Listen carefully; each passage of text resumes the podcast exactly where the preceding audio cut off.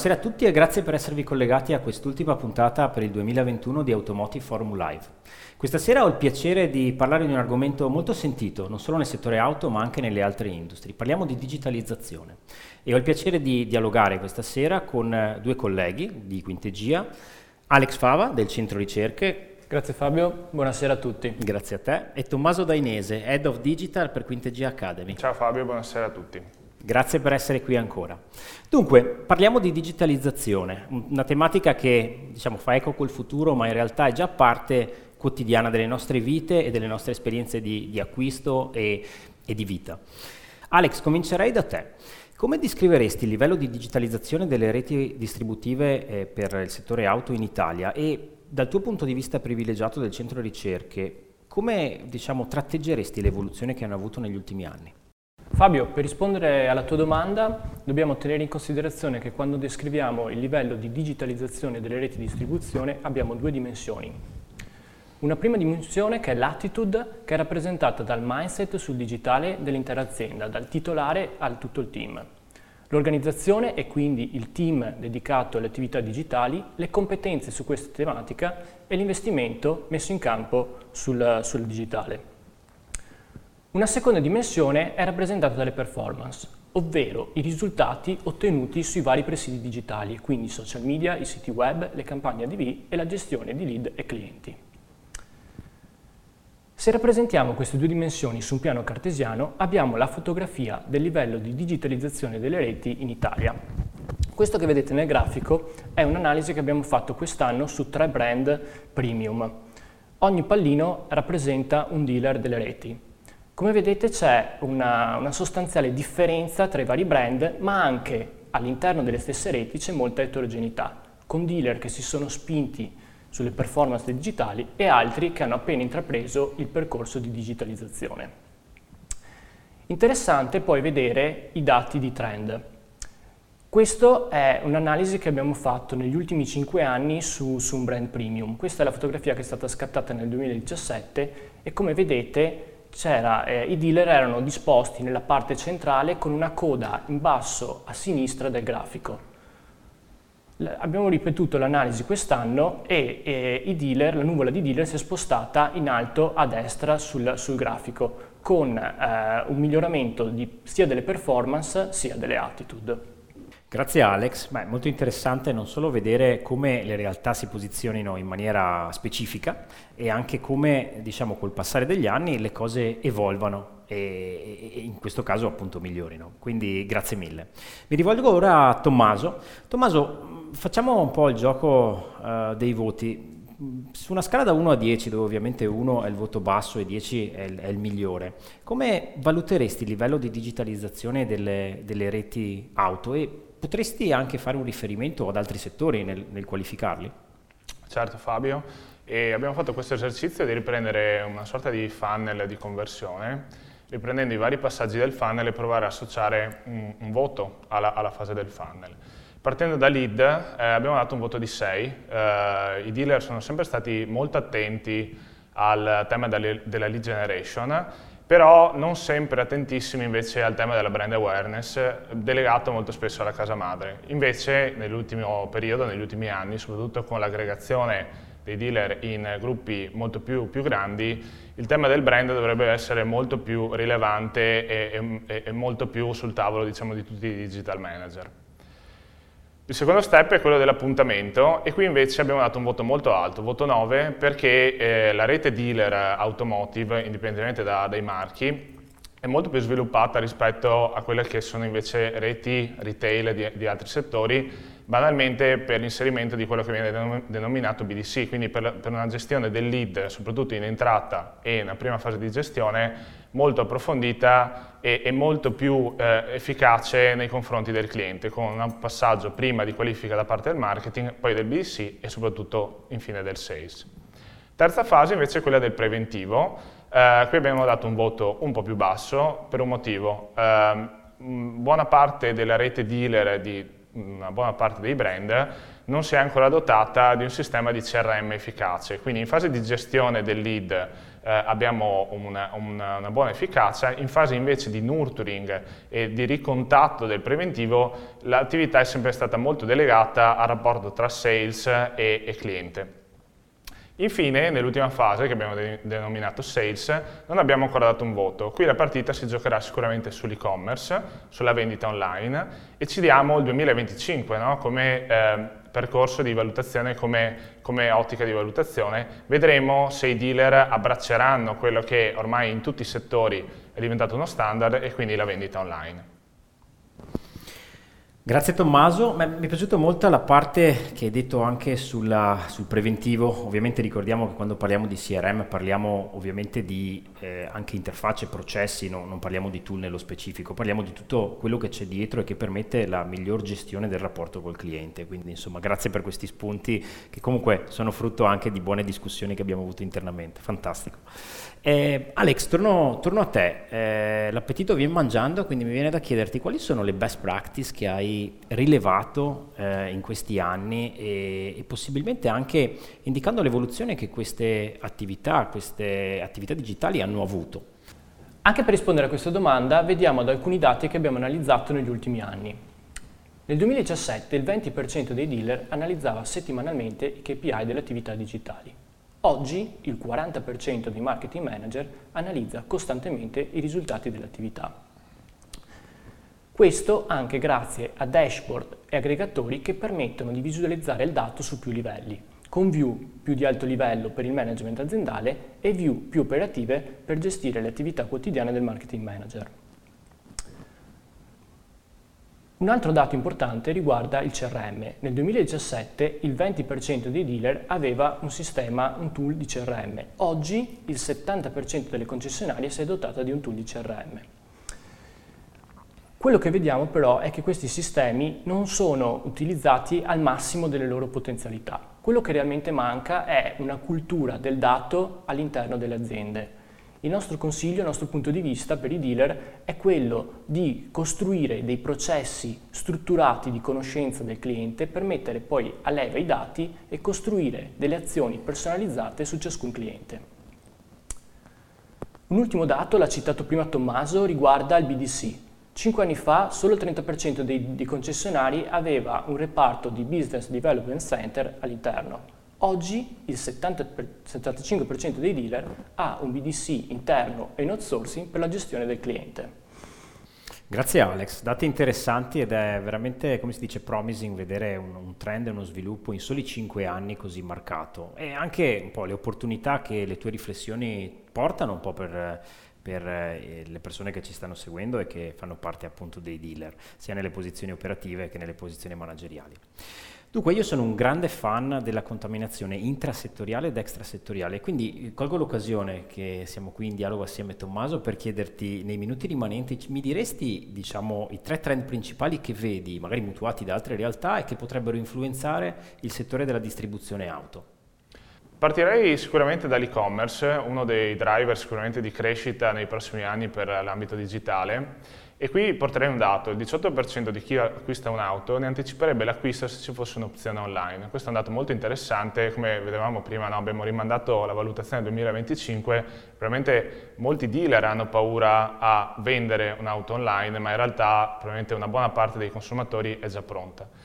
Un esempio interessante arriva dal mondo di Savona 105, un brand che fa parte di Abitare In, un'azienda che vende e progetta eh, case totalmente online, quindi l'utente può configurare la propria abitazione, l'appartamento tendenzialmente a Milano, eh, totalmente online e concludere l'esperienza di acquisto online in maniera ibrida. Il secondo driver che portiamo è quello appunto del CRM. Qui portiamo un altro dato, il 71% dei consumatori si aspetta che l'azienda che ha di fronte personalizzi l'offerta e l'interazione che ha con l'utente stesso. Se questo non succede, eh, tendenzialmente la probabilità che l'acquisto, la trattativa vada a buon fine cala precipitosamente. E qui portiamo un altro esempio, qui invece totalmente italiano, made in Italy, eh, che è quello di Gibus, che sta eh, praticamente allargando il proprio spettro di CRM a tutta la rete eh, che ha definito Gibus Atelier, cioè la rete di franchising che di fatto ha sviluppato nel territorio. Quindi anche quando andremo a comprare una tenda da sola una pergola, sappiamo che eh, il negoziante avrà in mano un CRM, okay? un sistema molto molto complesso. Il terzo driver che portiamo è quello dei dati e qui portiamo un numero che è quello del 27,3%, il tempo sprecato dai sales, dai commerciali, quando vengono utilizzati dati inaccurati o mancanti. Questo è un dato molto molto importante.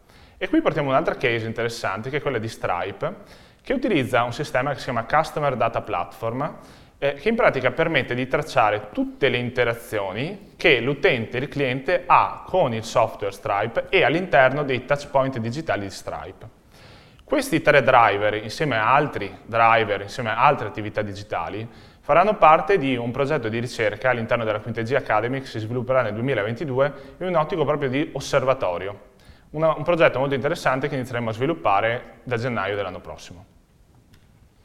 Grazie Tommaso e grazie anche per questa, questa anticipazione. Mi piace molto eh, anche l'ultimo elemento che hai portato, il dato che tra l'altro chi ha guardato nella slide si traduce poi in costi effettivi, no? nel senso quando si parla, cioè il dato non è un nice to have ma impatta il PNL in maniera diretta, ma questo appunto lo sappiamo, ma è importante stressarlo sempre di più. Io vi ringrazio prima di tutto per questo dialogo art and science direi, nel senso mettendo insieme competenze e culture diverse e speriamo che sia stato utile per tutti. Cogliamo l'occasione per augurarvi un buon proseguimento con Automotive Forum Live. Grazie Fabio e buon Grazie. proseguimento. Grazie a tutti.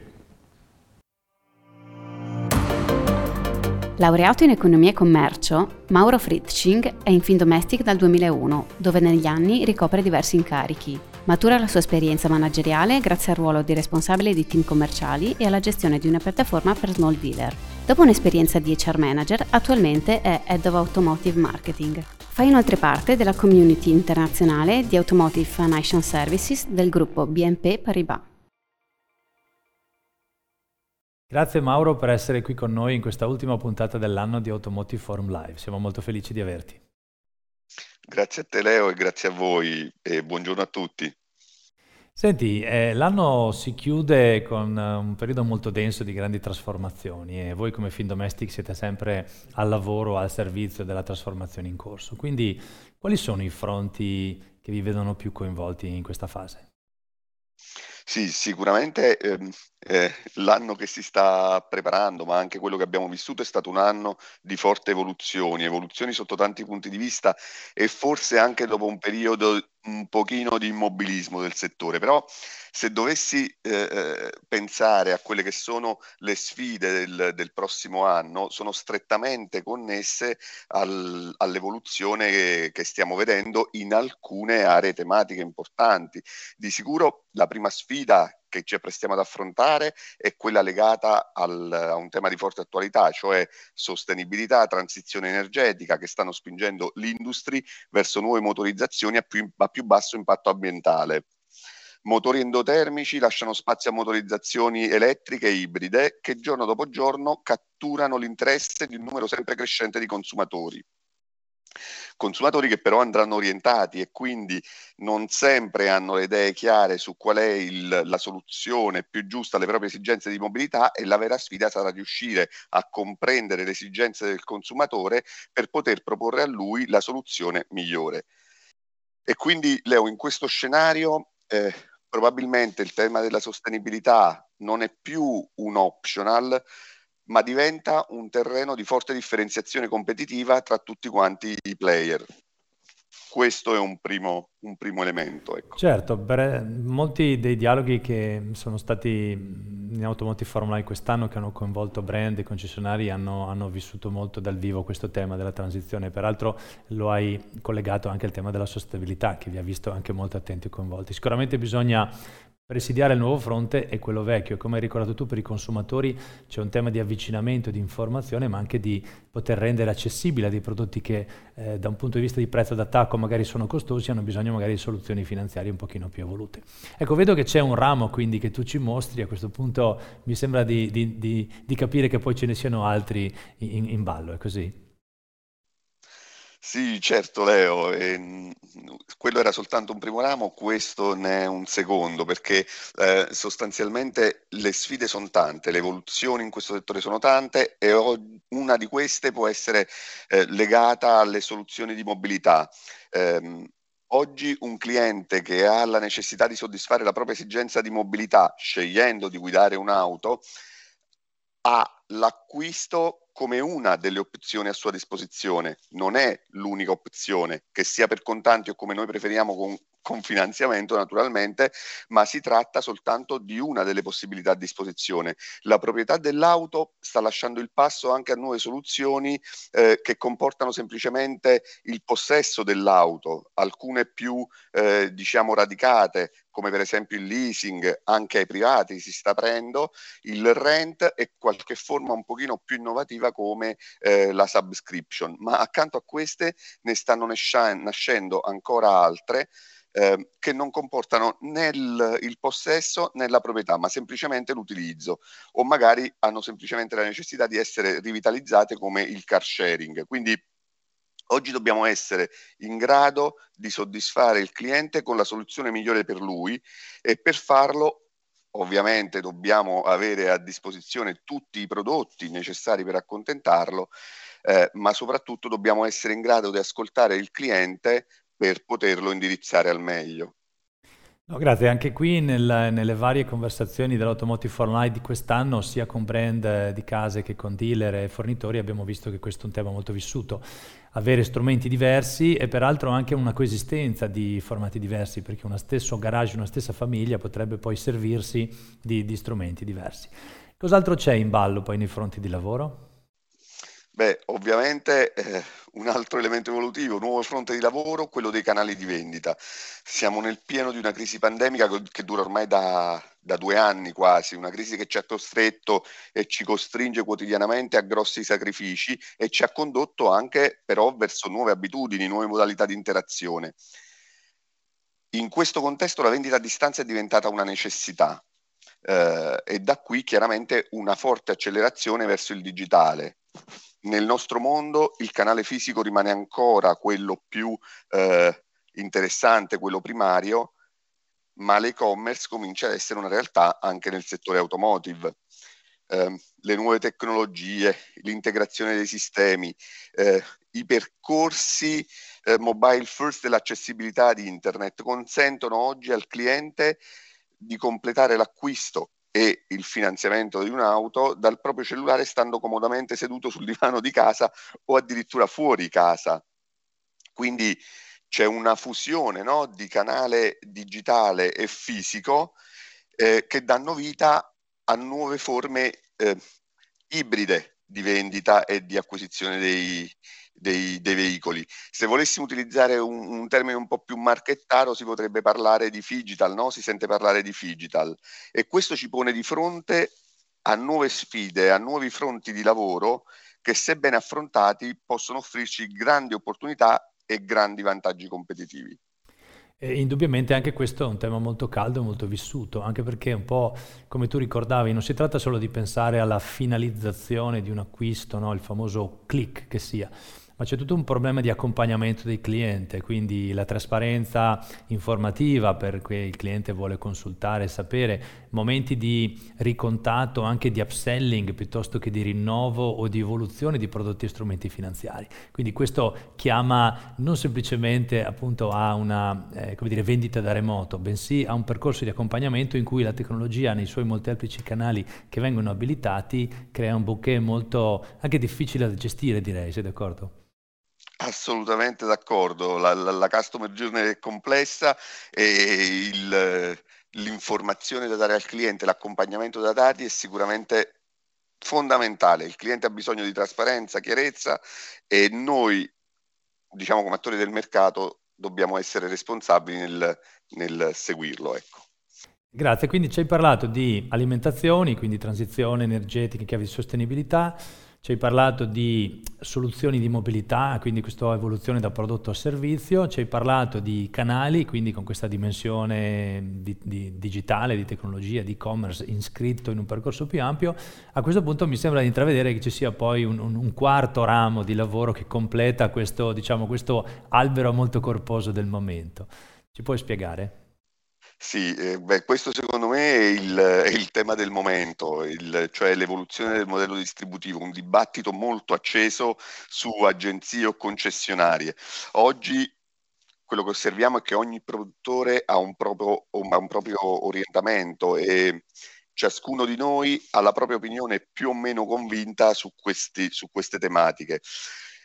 Quello di cui siamo certi è che dobbiamo essere pronti a raccogliere eventuali nuove sfide e a interpretare bene il contesto, ma per, per interpretarlo bene ci dobbiamo preparare, dobbiamo studiare e soprattutto dobbiamo essere in grado, a prescindere da quale sia il modello che si affermerà maggiormente, eh, ad esserci, ad esserci, ad essere presenti e ad essere presenti con forza, con vigore, eh, per poter eh, chiaramente offrire tutto quello che abbiamo a disposizione come potenza di fuoco per soddisfare clienti, consumatori, partner e questo sicuramente è una delle sfide più importanti del prossimo anno e non solo.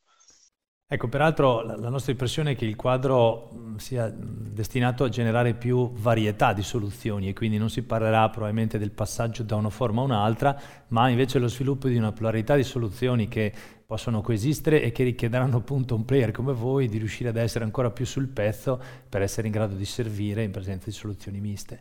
Ecco, senti, ma tutto questo lavoro, cioè che cosa vuol dire in termini di impegno, in termini di investimenti per un'azienda come Findomestic?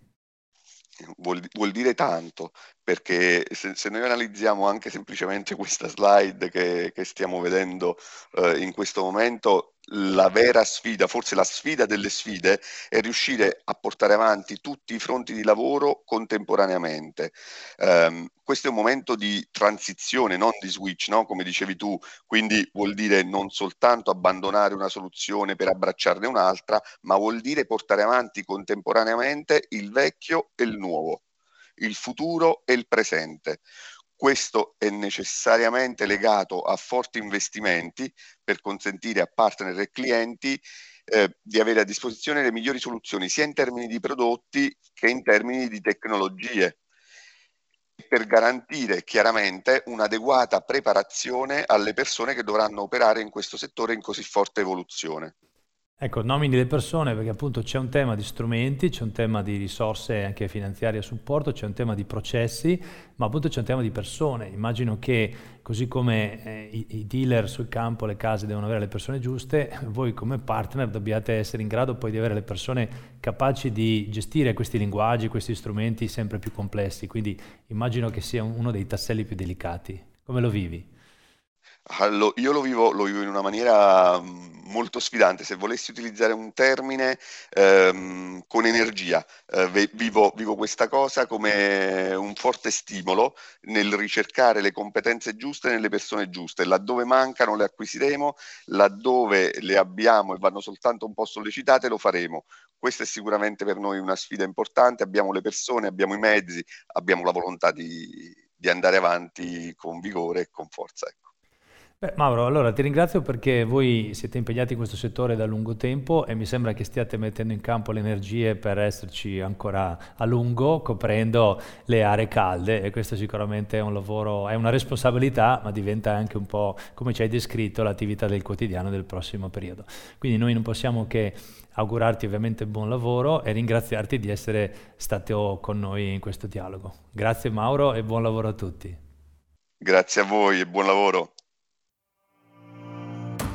Enrico Domenico Leonardi ha maturato un'ampia e consolidata esperienza manageriale in Vodafone, ricoprendo negli anni diversi ruoli di responsabilità negli ambiti che vanno dall'assistenza tecnica per i clienti di rete fissa, alla pianificazione della capacità di rete, al supporto al lancio delle nuove iniziative per la clientela enterprise, all'attivazione di nuovi clienti business. Oggi è a capo del centro di eccellenza per la Process Hyper Automation nella divisione Information Technology di Vodafone Italia. Buonasera a tutti, grazie per eh, essere di fronte ai vostri schermi e bentornati all'Automotive Forum Live. Abbiamo quindi con noi eh, oggi Enrico. Eh, grazie Enrico di essere, di essere qui con noi. Grazie, grazie a te Alessandro, grazie a voi. Ecco, Enrico, come, come avete potuto sentire dalla, dalla intro, eh, lavora per una probabilmente delle più grandi aziende di, di, di, di, telefonia, di dati e quant'altro, che è Vodafone.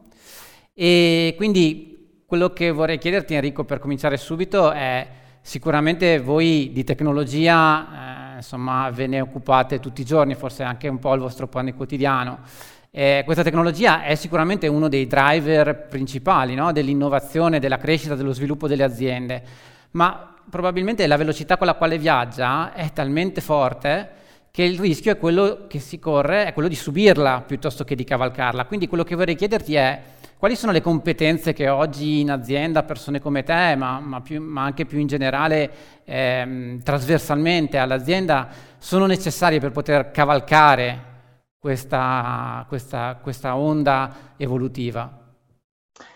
Sì, Alessandro, è proprio così. Oggi si parla tantissimo di innovazione e digitalizzazione delle imprese, no? non solo delle grandi, ma anche delle piccole e delle medie.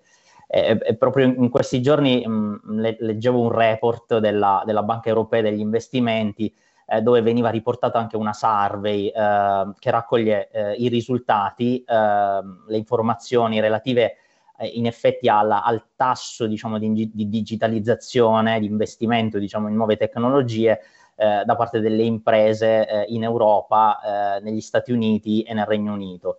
E, e, e da questo report ehm, eh, interessante il fatto che eh, emerge come ehm, eh, l'Italia, ehm, eh, anzi l'Europa diciamo eh, in generale registra un tasso di digitalizzazione più basso rispetto a quello del, eh, degli USA e l'Italia in particolare ha ancora una media ancora, ancora, più bassa. Si tratta però di una media, quindi un valore che in realtà poi se lo andiamo a, a, a, a vedere nel dettaglio vede da una parte le grandi imprese eh, dove il tasso invece di, di, di, di, investimento in tecnologia e digitalizzazione è addirittura più elevato rispetto, rispetto alla media europea e, e, dall'altro invece ci sono le, le piccole e medie che, che, arrancano, che fanno fatica e, e, e sono indietro.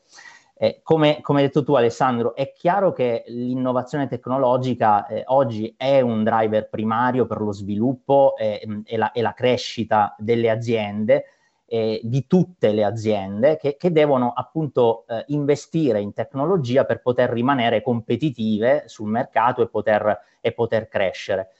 In questo senso, eh, la trasformazione digitale sicuramente è uno strumento che può aiutare anche a migliorare le performance di, eh, delle, delle, piccole e medie imprese che storicamente fanno più fatica, sono più vulnerabili anche a situazioni emergenziali. Pensiamo ad esempio alla, al, periodo de, al periodo della pandemia, eh, qui in, le imprese meno digitalizzate hanno sofferto molto più delle altre eh, la chiusura, mentre quelle che avevano già intrapreso un percorso di, di digitalizzazione eh, si sono trovate, diciamo così, al contrario, no? a cavalcare eh, eh, delle opportunità, opportunità di semplificazione delle proprie operation di contabilità, di finanza, di marketing e anche migliorare la comunicazione con clienti e fornitori.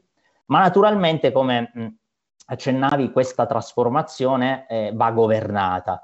Io credo che per far questo servano eh, fondamentalmente due azioni da parte, da parte dell'impresa. Eh, da parte delle imprese. Bisogna creare una governance, una governance ad hoc, cioè sviluppare, mettere in piedi, sviluppare un team di persone eh, che abbiano delle, delle competenze eh, verticali forti, da una parte sull'analisi dei processi interni all'azienda, tipici diciamo anche del settore in, in cui l'azienda stessa opera, e eh, dall'altra servono anche delle figure mh, diciamo tipiche un po' del mondo di information technology, eh, che abbiano la, le, le, le, capacità, le competenze e l'esperienza per poter disegnare questi, ehm, questi, questi, queste architetture, queste architetture digitali eh, e, e, mm, e, creare delle soluzioni eh, efficaci utilizzando le, le, migliori tecnologie presenti sul mercato. Ecco, ecco scusami, tu, tu, tu, sei, tu, sei, a capo di, di, una business unit che si chiama Center of Excellence. Quindi è, esatto. è, questa la business unit che riassume quello che tu stai dicendo adesso e, e che opera per fare quello che hai detto, quello che hai descritto? Sì, sì, sostanzialmente sì. Adesso il centro di eccellenza che cos'è? È, è, è appunto eh, una struttura su cui effettivamente eh, vengono concentrate la governance e le competenze eh, su aree tecnologiche ehm, dove eh, ehm, l'azienda ha, eh, diciamo, eh, ha la, l- la, necessità e, e, l'ambizione di voler investire per, per creare valore strategico. In particolare il mio Center of Excellence eh, si focalizza su, su, due aree tecnologiche che sono la Robotic Process Automation e il Process Mining. Eh, magari spiego no, eh, un po' eh, di cosa, di, cosa, parliamo. No? La Robotic Process Automation, de- eh, spesso anche diciamo, sintetizzata con l'acronimo RPA, è un, una tecnologia che consente di automatizzare processi operativi con un alto tasso di ripetitività. Tipicamente si tratta di eh, attività di back office su, eh, sugli applicativi aziendali come applicativi di CRM, di logistica, di contabilità, di ticketing, eccetera, che richiedono molti step manuali eh, per eh, inserimento, lettura, trasferimento di dati da un'applicazione ad un'altra e dove in effetti il valore aggiunto introdotto dall'operatore umano eh, non è, eh, non, è, significativo, non è rilevante. Ecco, eh, questi processi mh, si prestano molto bene diciamo, ad essere automatizzati con, uh, implementando dei bot, no? De, quindi delle, diciamo, del, dei bot tipo software, quindi delle, degli operatori virtuali, diciamo così, a cui affidare questi compiti che sono compiti fortemente time consuming e appunto dove diciamo che eh, il valore mh, diciamo, della, dell'intervento umano è, è piuttosto limitato. Eh, quindi l'obiettivo è appunto è eh, liberare anche se vuoi anche le persone da questi compiti e, e, e farli eh, e permettere eh, alle persone stesse di concentrarsi su attività a maggior valore. In Vodafone Italia noi lavoriamo su un percorso di automazione ehm, di, di, tipo RPA da circa tre anni. Eh, abbiamo messo in piedi eh, una piattaforma di automazione ehm, semplice allo stesso tempo flessibile che faccia leva sulle, ehm, proprio sulle tecnologie di, eh, di, di, RPA. Per darti qualche numero, eh, abbiamo già automatizzato 50 circa grandi processi eh, di back office e ehm, ogni giorno girano circa 300 bot eh, che fanno insomma queste, queste attività per noi. L'altra area, ecco, l'altra area tecnologica no? di, cui, di, cui, ci occupiamo come Center of Excellence è quella del process mining.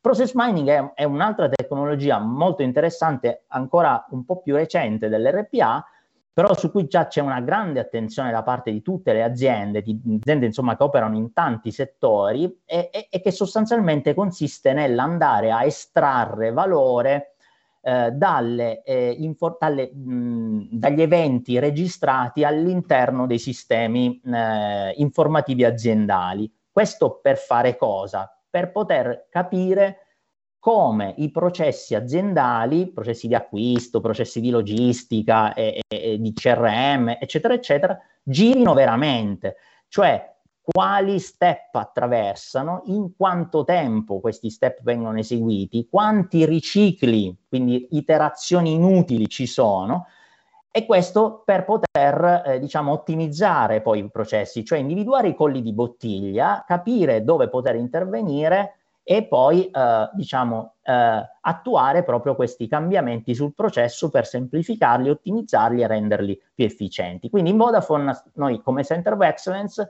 combinando diciamo eh, da una parte la robotica, dall'altra il process mining, puntiamo proprio a, a, ad ottenere questo tipo di beneficio, cioè semplificare, ottimizzare, automatizzare i nostri processi. Chiaro, chiaro. Ascolta, eh, Vodafone chiaramente è un'azienda una multinazionale, un'azienda, un'azienda di dimensioni eh, importantissime, eh, chiaramente è difficile paragonarla magari con la media di un concessionario eh, auto che, che, che ha una dimensione sicuramente più piccola, ma quello che vorrei chiederti è, allora, sicuramente nelle, nelle concessionarie auto eh, avere un center of excellence probabilmente è una fase eh, alla quale si arriverà. Eh, stiamo vedendo alcuni, alcuni scenari dove, dove, sta nascendo, ma quello che, che è già eh, invece assodato è la presenza di nuove figure all'interno negli ultimi anni delle concessionarie, no? figure che in qualche modo hanno a che fare con la tecnologia, quindi non so, ad esempio i Chief Technology Officers, i Chief Information Officer, i Digital Manager, figure che insomma in qualche modo potrebbero farsi portatori di innovazione e tecnologia. Tu quale consiglio daresti a loro che si trovano magari di fronte a, alla possibilità di dire perché non provare ad automatizzare alcuni dei nostri processi? Quali leve secondo te dovrebbero toccare nelle corde dei loro imprenditori per farsi sostenere in queste iniziative? Allora, io guarda, Ale, io penso che eh, creare eh, anzitutto all'interno degli organigrammi dei dealer, eh, in effetti de- delle strutture, dei team eh, che possano essere dedicati a questa trasformazione digitale dei dealership, sicuramente sia un fatto molto, molto positivo. Molto positivo perché eh, in effetti significa far entrare competenze eh, all'interno, all'interno dell'organizzazione e queste competenze sono poi quelle che servono davvero per trasformare i processi, eh, rendere servizi migliori ai clienti, aumentare la produttività dell'azienda e quindi permettere poi di non solo stare sul mercato ma evolvere no? eh, per, per, raggiungere diciamo, una maggiore eh, capacità in termini di produttività e di efficienza. Eh, la, la, questa trasformazione è, è, io penso che eh, diciamo, eh, come dire, comporti anche la necessità di, di, di avere una strategia, una strategia complessiva. Ehm, chiaramente questa strategia poi va declinata eh, in una, in una roadmap, quindi in un piano, in un piano di azione. Se posso dare, diciamo così, appunto come mi chiedi, dei, dei, dei consigli, io eh, eh, diciamo, appro- approccerei questo, questo, tema, che è un tema complesso, in una maniera anche, anche un po' tattica, cioè eviterei di pensare di dover resettare tutto, anche perché resettare tutto, come dicevi tu, poi eh, porterebbe insomma anche del, eh, degli oneri, la necessità di sostenere investimenti che poi non sempre possono essere in effetti eh, eh, sopportati diciamo e giustificati. Quindi eviterei un po' questa tentazione, eh, soprattutto in realtà medio-piccole, mi concentrerei diciamo, sulla, um, sui uh, processi core di business uh, dell'azienda, lì andrei a cercare di eh, valutare la necessità di modernizzare la, la, l'infrastruttura tecnologica per poter erogare servizi quindi più performanti e più digitali verso, eh, verso il cliente finale.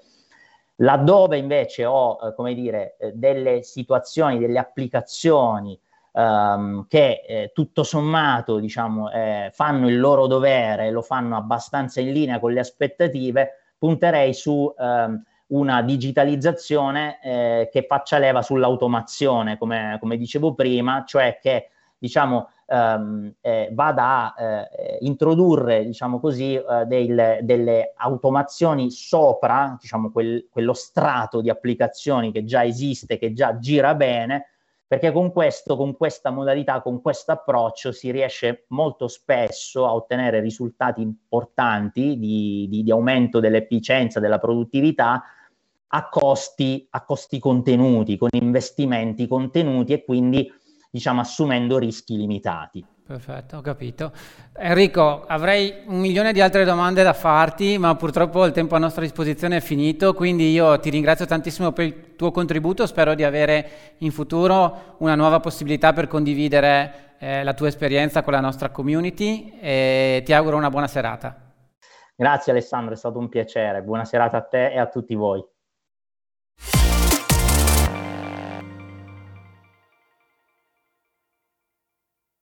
Un momento molto denso di sfide per il settore.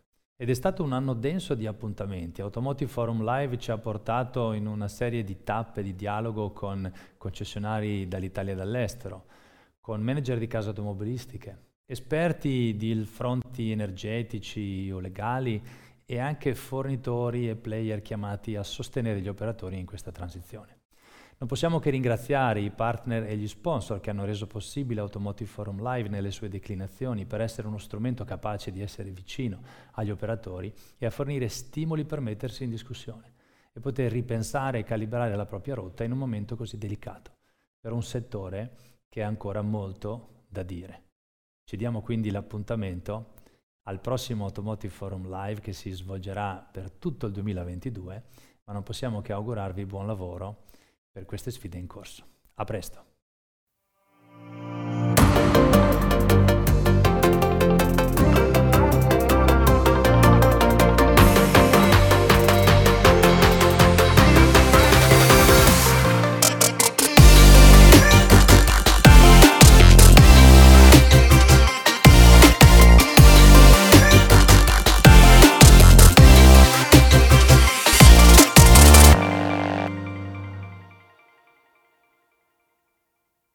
I desideri dei tuoi clienti sono importanti e per realizzarli oggi c'è un'altra strada oltre all'acquisto.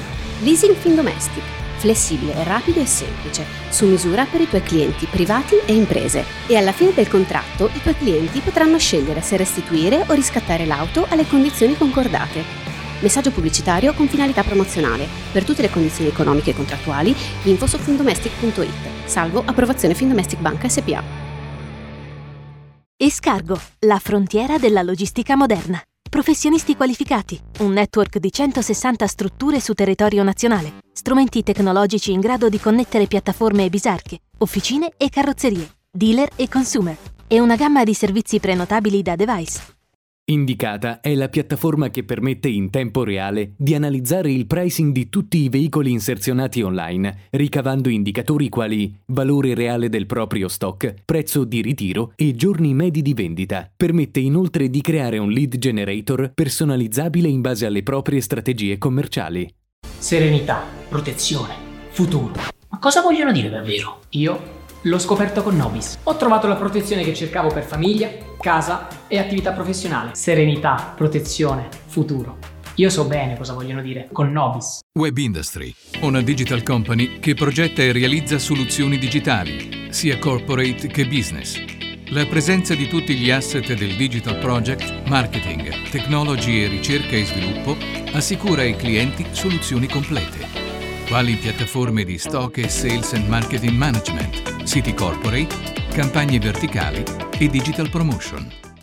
Le assicurazioni di garanzia offrono a voi e ai vostri clienti una sicurezza finanziaria. Con quasi 50 anni di esperienza sul mercato, Car Guarantee è uno dei maggiori specialisti in fatto di garanzie in Europa